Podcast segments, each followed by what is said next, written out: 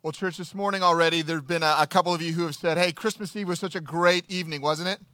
So good good to be together, and um, it was such sort of a magical kind of time it felt like to me. I told Dean on the way home, it felt like a Christmas, like Hallmark movie, like from my vantage point. The only thing that was missing was me kissing her, like in front of all of you and everyone clapping or something, you know. It's such a great moment. Would you love that, babe? I know. So it would, it was, um, it was a great evening, you know, and, um, and on Christmas Eve, we talked about a few things about the nature and character of God. We said that God is sovereign. He's in control of everything. That God's accessible. That he's opened himself to us. He's invited us to himself. And we also said that God is faithful. He always keeps his promises. And you know, um, the Christmas story tells us a little bit about the promises of God. And we see Jesus born, and then we see him grow, and we see him live, and we see him die, and we see him rise. And at the end of Luke's gospel account in chapter twenty-four, he says, behold, I'm sending the promise of my Father upon you, but stay in the city until you are clothed with power from on high. Jesus says there is a promise that, that God is, the Father is sending. It's going to be his Spirit. You're going to need to wait in Jerusalem. Luke's account of the life of Jesus is kind of Luke and Acts. It's a dual account, kind of two books that go pretty much exactly together. Some say one book just broken in two by us. And at the beginning of the book of Acts in chapter one, we read in verse four and five, and while staying with them, he ordered them not to depart from Jerusalem, but to wait for the promise of the Father, which he said, you heard from me from John. John baptized you with water, but you will be baptized with the Holy Spirit not many days from now. The promise is the Spirit of God coming to us and to be upon us and to dwell in us, Jesus told his disciples. That is the promise that Jesus is referring to. Luke actually mentions the Holy Spirit fifteen times in his gospel account. In your Bibles, it might say the Acts of the Apostles. I think it would be more accurate if it said, the Acts of the Apostles through the power of the Holy Spirit, something like that.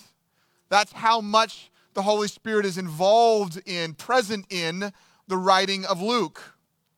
fifteen times in his gospel account, listen, six of them are right here in the birth narrative. Between chapters one and two, you have six of those fifteen, which tells us the Holy Spirit is all involved in the birth of Jesus. This morning, we are going to talk about the Holy Spirit of God, that God is with us by and through his Spirit. And we're going to jump around a bit in the birth narrative. So this won't be a typical morning where we take this passage and sort of walk verse by verse. We've already actually done that with this passage during this Advent season. I'm going to bounce around a bit in chapters one and two because that's what Luke does. He, he shows us the Holy Spirit in a number of different places. And as we do, we'll see three things, at least three things that we can know about God being with us by his Spirit. And the first one is this, that God is with us by his Spirit to set us apart for him, to set us apart for him. Now, when you think about God being with us by his Spirit, especially in this season like the one we're in, you may think about the idea that God is with us by his Spirit to comfort us, and he is. Or that God is with us by his Spirit to make his presence known to us in a season that's particularly difficult. When things are hard, we want him to know we're present. He's present with us, and he does that by his Spirit, and, and that is true as well. But God is also with us by his Spirit to set us apart for him to do things through our lives.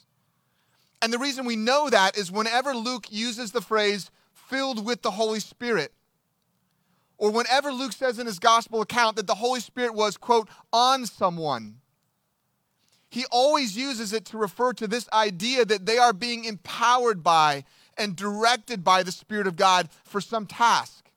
They're being empowered by or directed by the Spirit of God for some job, for some calling, for some role. That's what it means. And we see this most obviously right in the case of Mary, that Mary is set apart by the Spirit of God for the work that he will do through her. And it's amazing work that he's going to do through Mary. We saw this actually in the passage we read in chapter one in verses thirty-four and thirty-five, where it says, the angel answered Mary, the Holy Spirit will, here it is, come upon you, and the power of the Most High will overshadow you. Therefore, the child to be born will be called Holy, the Son of God. He's saying the Holy Spirit's going to come upon you to empower you, to enable you for this thing that I'm inviting you to do. Pretty big invitation.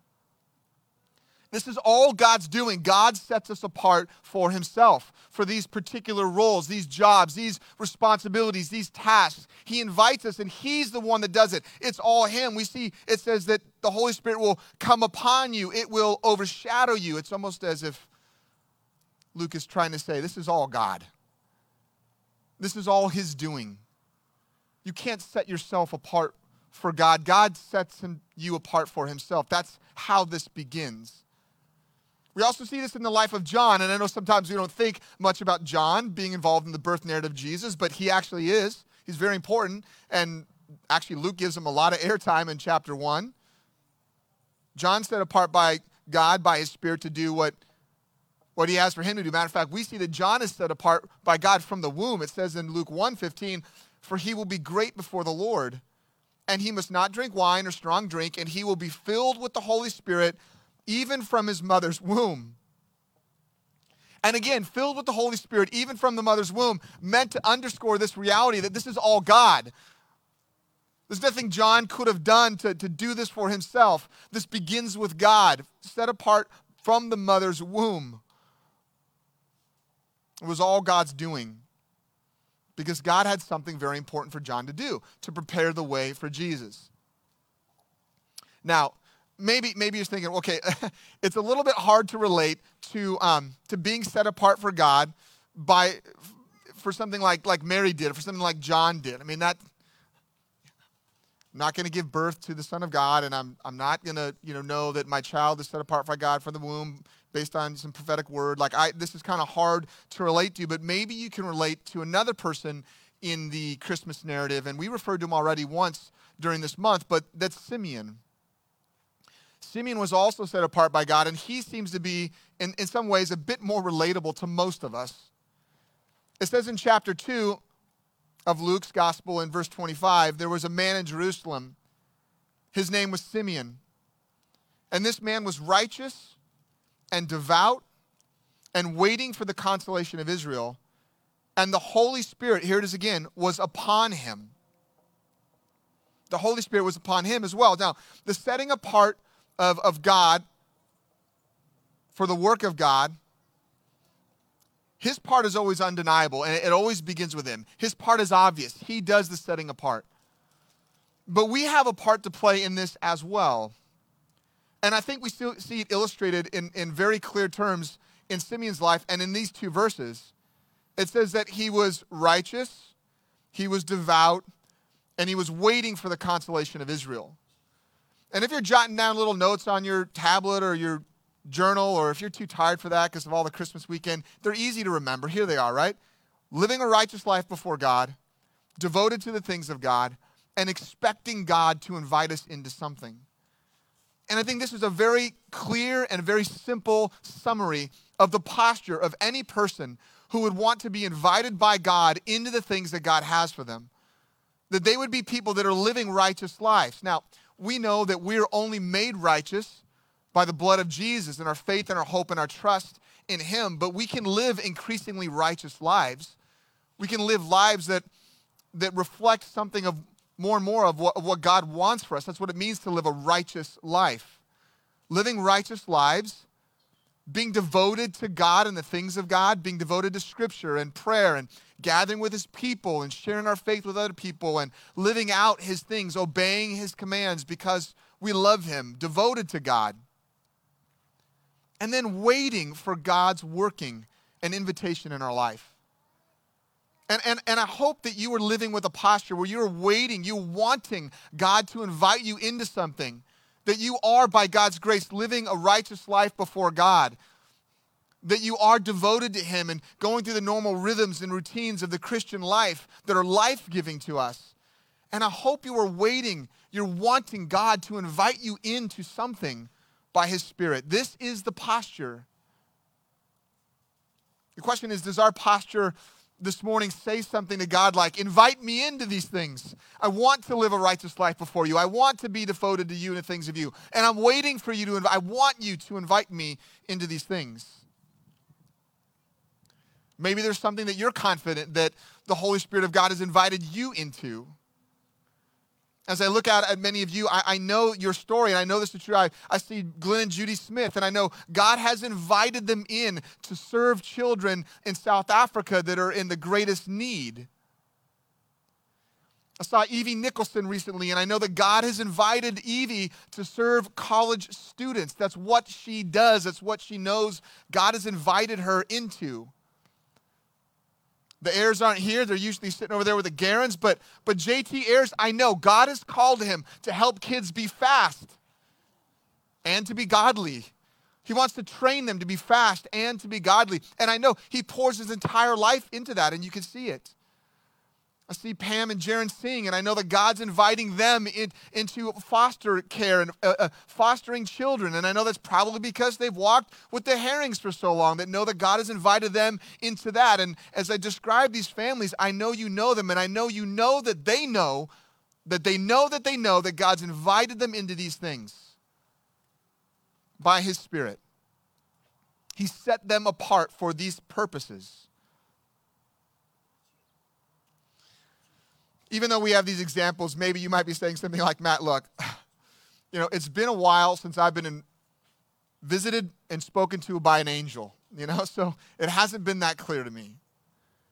And, um, you know, I didn't have that unique experience of knowing from the womb that I was set apart by God like John. you know, so, uh, so how would I know that I know that I know that God's invited me into something? How would I know that the Spirit of God is inviting me into something, that he's setting me apart for some work for him? And I think that's the second thing we see in these vignettes in the Gospel of Luke this morning, is that God is with us by his Spirit to speak to us.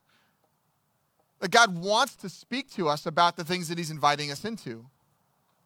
You know, it's interesting, in the life of Simeon, I think the character we can, most of us can relate to, it says in Luke chapter two, verse twenty-six, and it had been revealed to him by the Holy Spirit that he would not see death before he had seen the Lord's Christ. It had been revealed to him. Now, we don't know how it had been revealed to him, but this word revealed literally means to make public or to advise in a public manner. Basically, God was making Simeon like his, his P R manager for Jerusalem, for that, that time and that place. He was setting him apart. He was making a public declaration to Simeon of what he wanted to do, and he wanted Simeon to make a public declaration to everyone else. He was on God's P R team, for lack of a better term. And isn't it interesting where we are in the exact same place? That God has disclosed to us, he's, he's made known to us what he wants to do and what he has done in and through the, the person of Jesus Christ. And he invites us to disclose that to other people. And we are, in a sense, his P R managers in some kind of way. We get to disclose these things in winsome ways to other people. We're not told exactly how Simeon heard this, how it was revealed to him by the Holy Spirit. But I think the, the, go, the Gospel of Luke, it, it reminds us of at least five ways that God invites all of us to hear from him. And we see these five ways in the Bible. We talk about them all the time together. I think we see them actually in the birth narrative of Jesus. The first one is through Scripture. I mean, in Luke's account of the, of the Christmas story, Scripture is laced throughout, throughout the prophetic words of Elizabeth and Zechariah and Mary. Let me just give you one example from Mary's song in Luke chapter one, verse fifty, where it says, and his mercy is for those who fear him from generation to generation. Now, we don't know for sure, but But likely it is that Mary's quoting Psalm eighty-nine one, which says, I will sing of the steadfast love of the Lord forever, and with my mouth I will make him known, your faithfulness to all generations. Mary was evidently the kind of girl who spent time in Scripture. She was evidently the kind of girl that spent so much time in Scripture that she had it on her mind, so that on the spur of the moment, as the Spirit of God is speaking to her and empowering her, she writes a song to God that includes Scripture because she knows it. It just comes out of her life. We know as Christians having not only the gospel accounts, but the letters now from letters like Second Timothy, that all scripture is breathed out by God, and it is profitable for teaching and reproof and for correction, for training in righteousness, that the man or woman of God may be complete, equipped what? For every good work. That God's invited us into something, and he's likely going to invite us in through scripture, and he's going to equip us for what we need to do through his scriptures.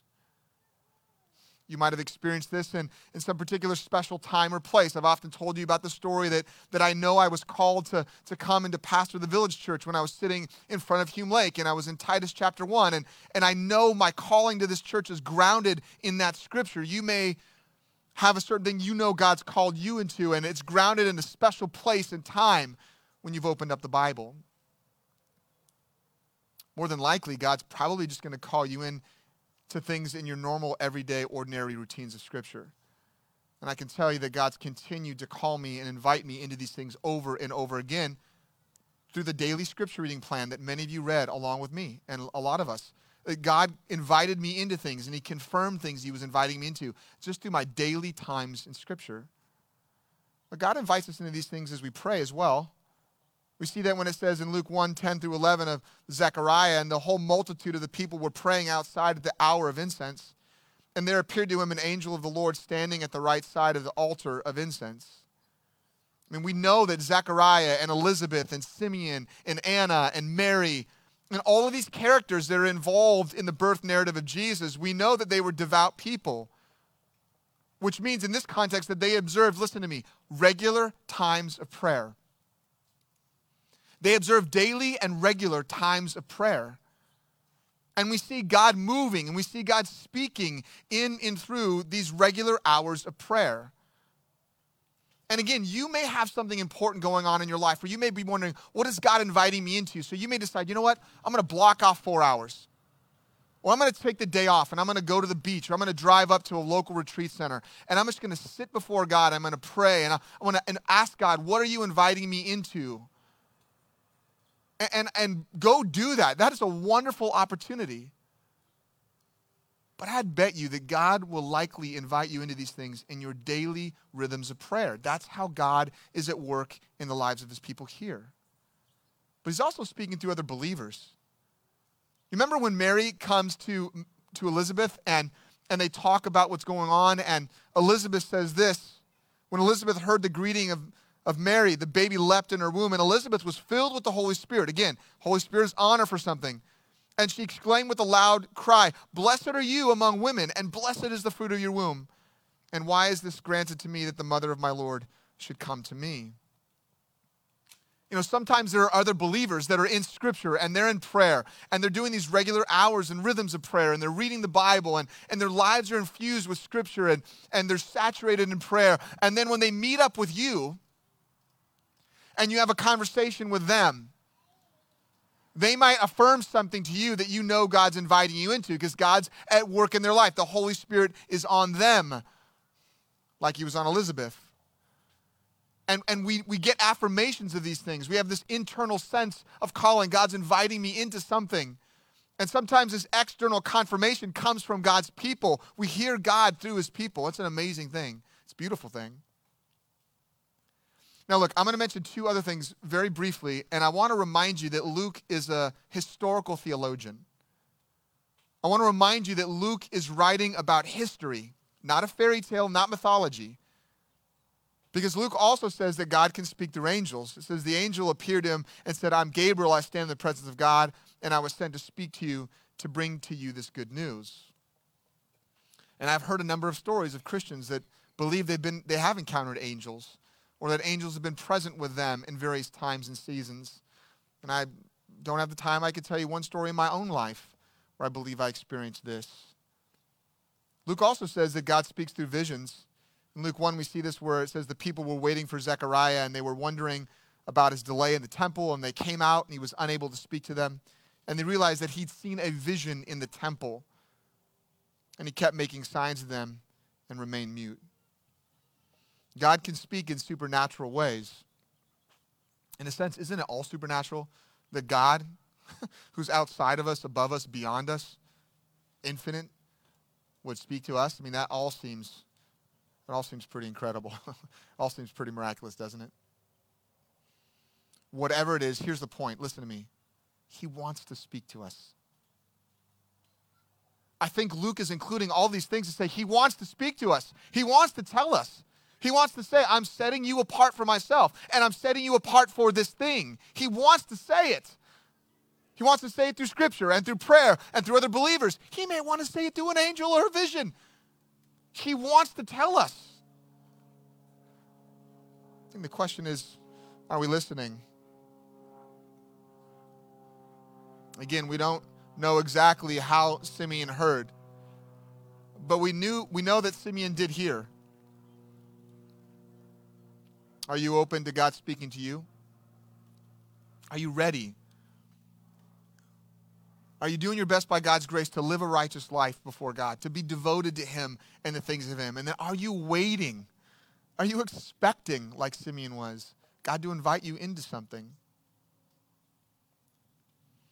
You know, we also see two different reactions to this idea. This idea that God wants to set us apart for something for Himself, something specific, and that God wants to speak to us about it. And you might be sitting here thinking, okay, God wants to speak to me about something specific He wants from me, apart from just living my life and doing my job and raising my children and dedicating them to follow Jesus and all that stuff is wonderful. Is that, maybe that's what it is. Is there something else? Is there something specific that God wants from me?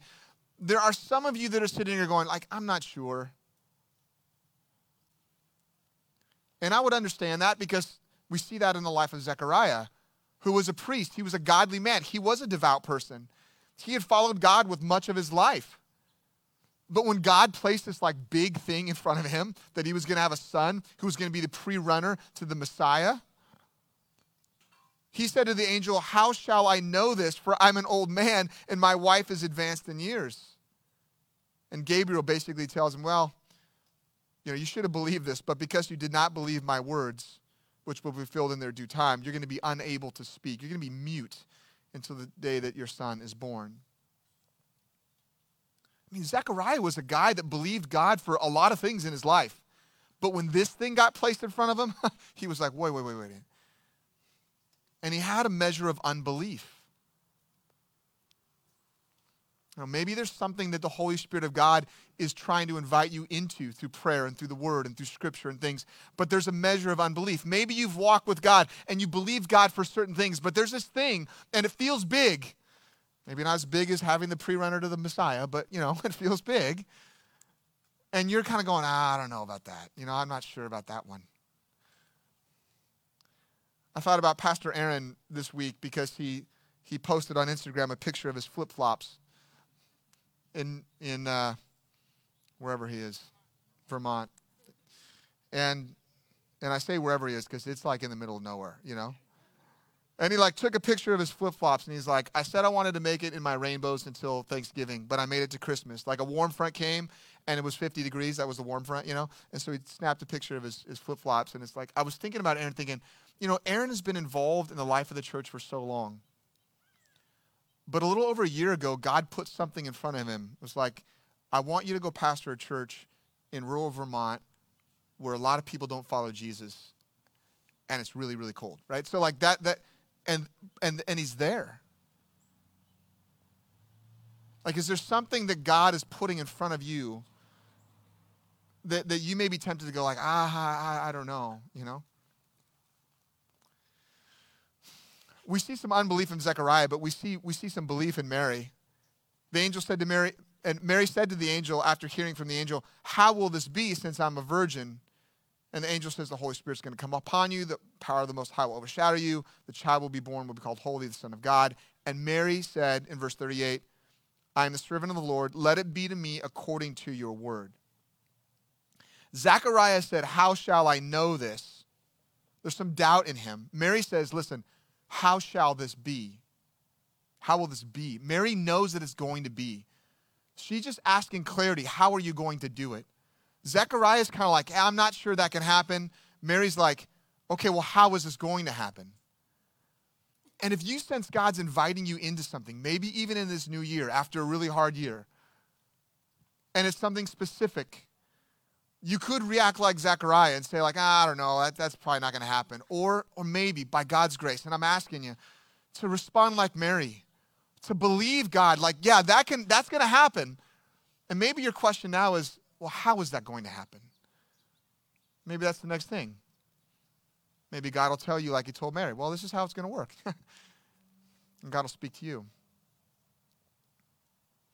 How will you react to this idea that God wants to speak to you and invite you into something, do some work in and through you?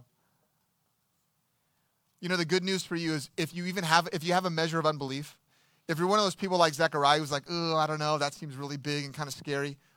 The good news is that God, God's patient with us. You know, Zechariah is mute for a while, a number of months. But we see in chapter one, verses sixty-two to sixty-four, doesn't that sound like a long chapter? Verse sixty-two to sixty-four, that's a long chapter in the Bible. It's a long story. It says, and they made signs to his father inquiring what he wanted him to be called. You use the family name. He should be called Zechariah. And he asked for a writing tablet and wrote, his name is John. And they all wondered, why John, right? No, Zechariah's like, no, no, no, it's John. Because he believed at that point. And immediately his mouth was opened and his tongue loosed. And he spoke and he blessed God. I think the idea here is you can respond in faith now, or you can respond in faith later. The good news is that God will be patient with you. Hey, listen, as we close our time in Scripture this morning, um, one more thing. God is with us by His Spirit to save us. This is the ultimate setting apart. God is with us by His Spirit to save us. He does set us apart for Himself to, to do something in us and to do something through us. And He wants to speak to us about specific things that He has for each of us to be involved in. But that begins with Him setting us apart for Himself in the first place, Him calling us to Himself, Him saving us. In chapter one of Luke, it says, and behold, you will conceive in your womb and bear a son, and you shall call his name Jesus. He will be great and will be called the Son of the Most High. In Matthew's account, it's recorded this way, she will bear a son, and you shall call his name Jesus, for he will save his people from their sins.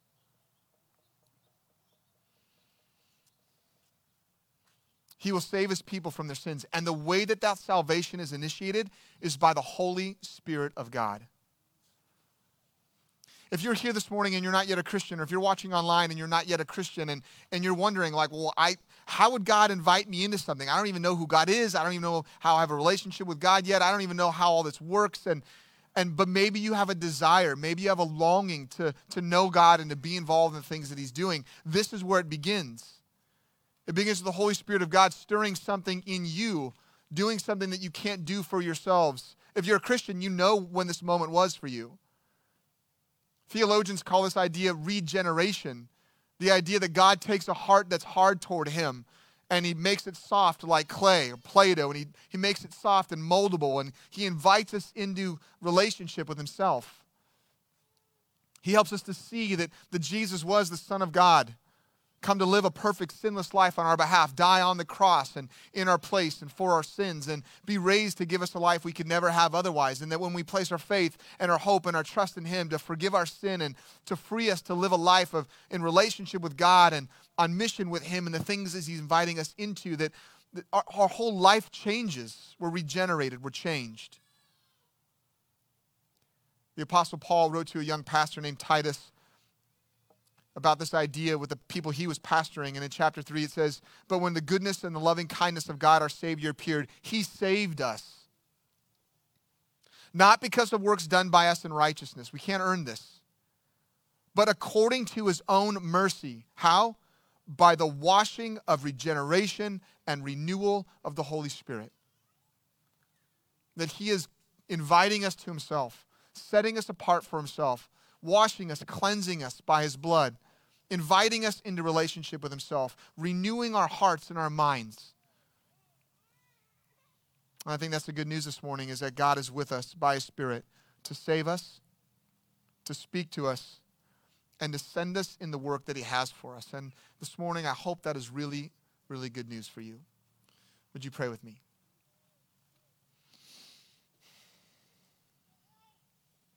Oh God, we thank you that you are with us And then over this whole month, we've seen that you are with us. You are with us in history, and you are with us, the lowly of us, Lord. You're with the lowest of us, and you're with us in our lowest moments.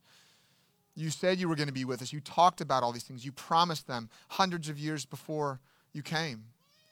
We thank you that this morning we, we consider your promise of your Holy Spirit. You're faithful to, to give us your Spirit, to, to call us to yourself, to regenerate and change our hearts, to invite us into relationship with you, to speak to us about what you want to do in us and through us, and, and to set us apart for those things.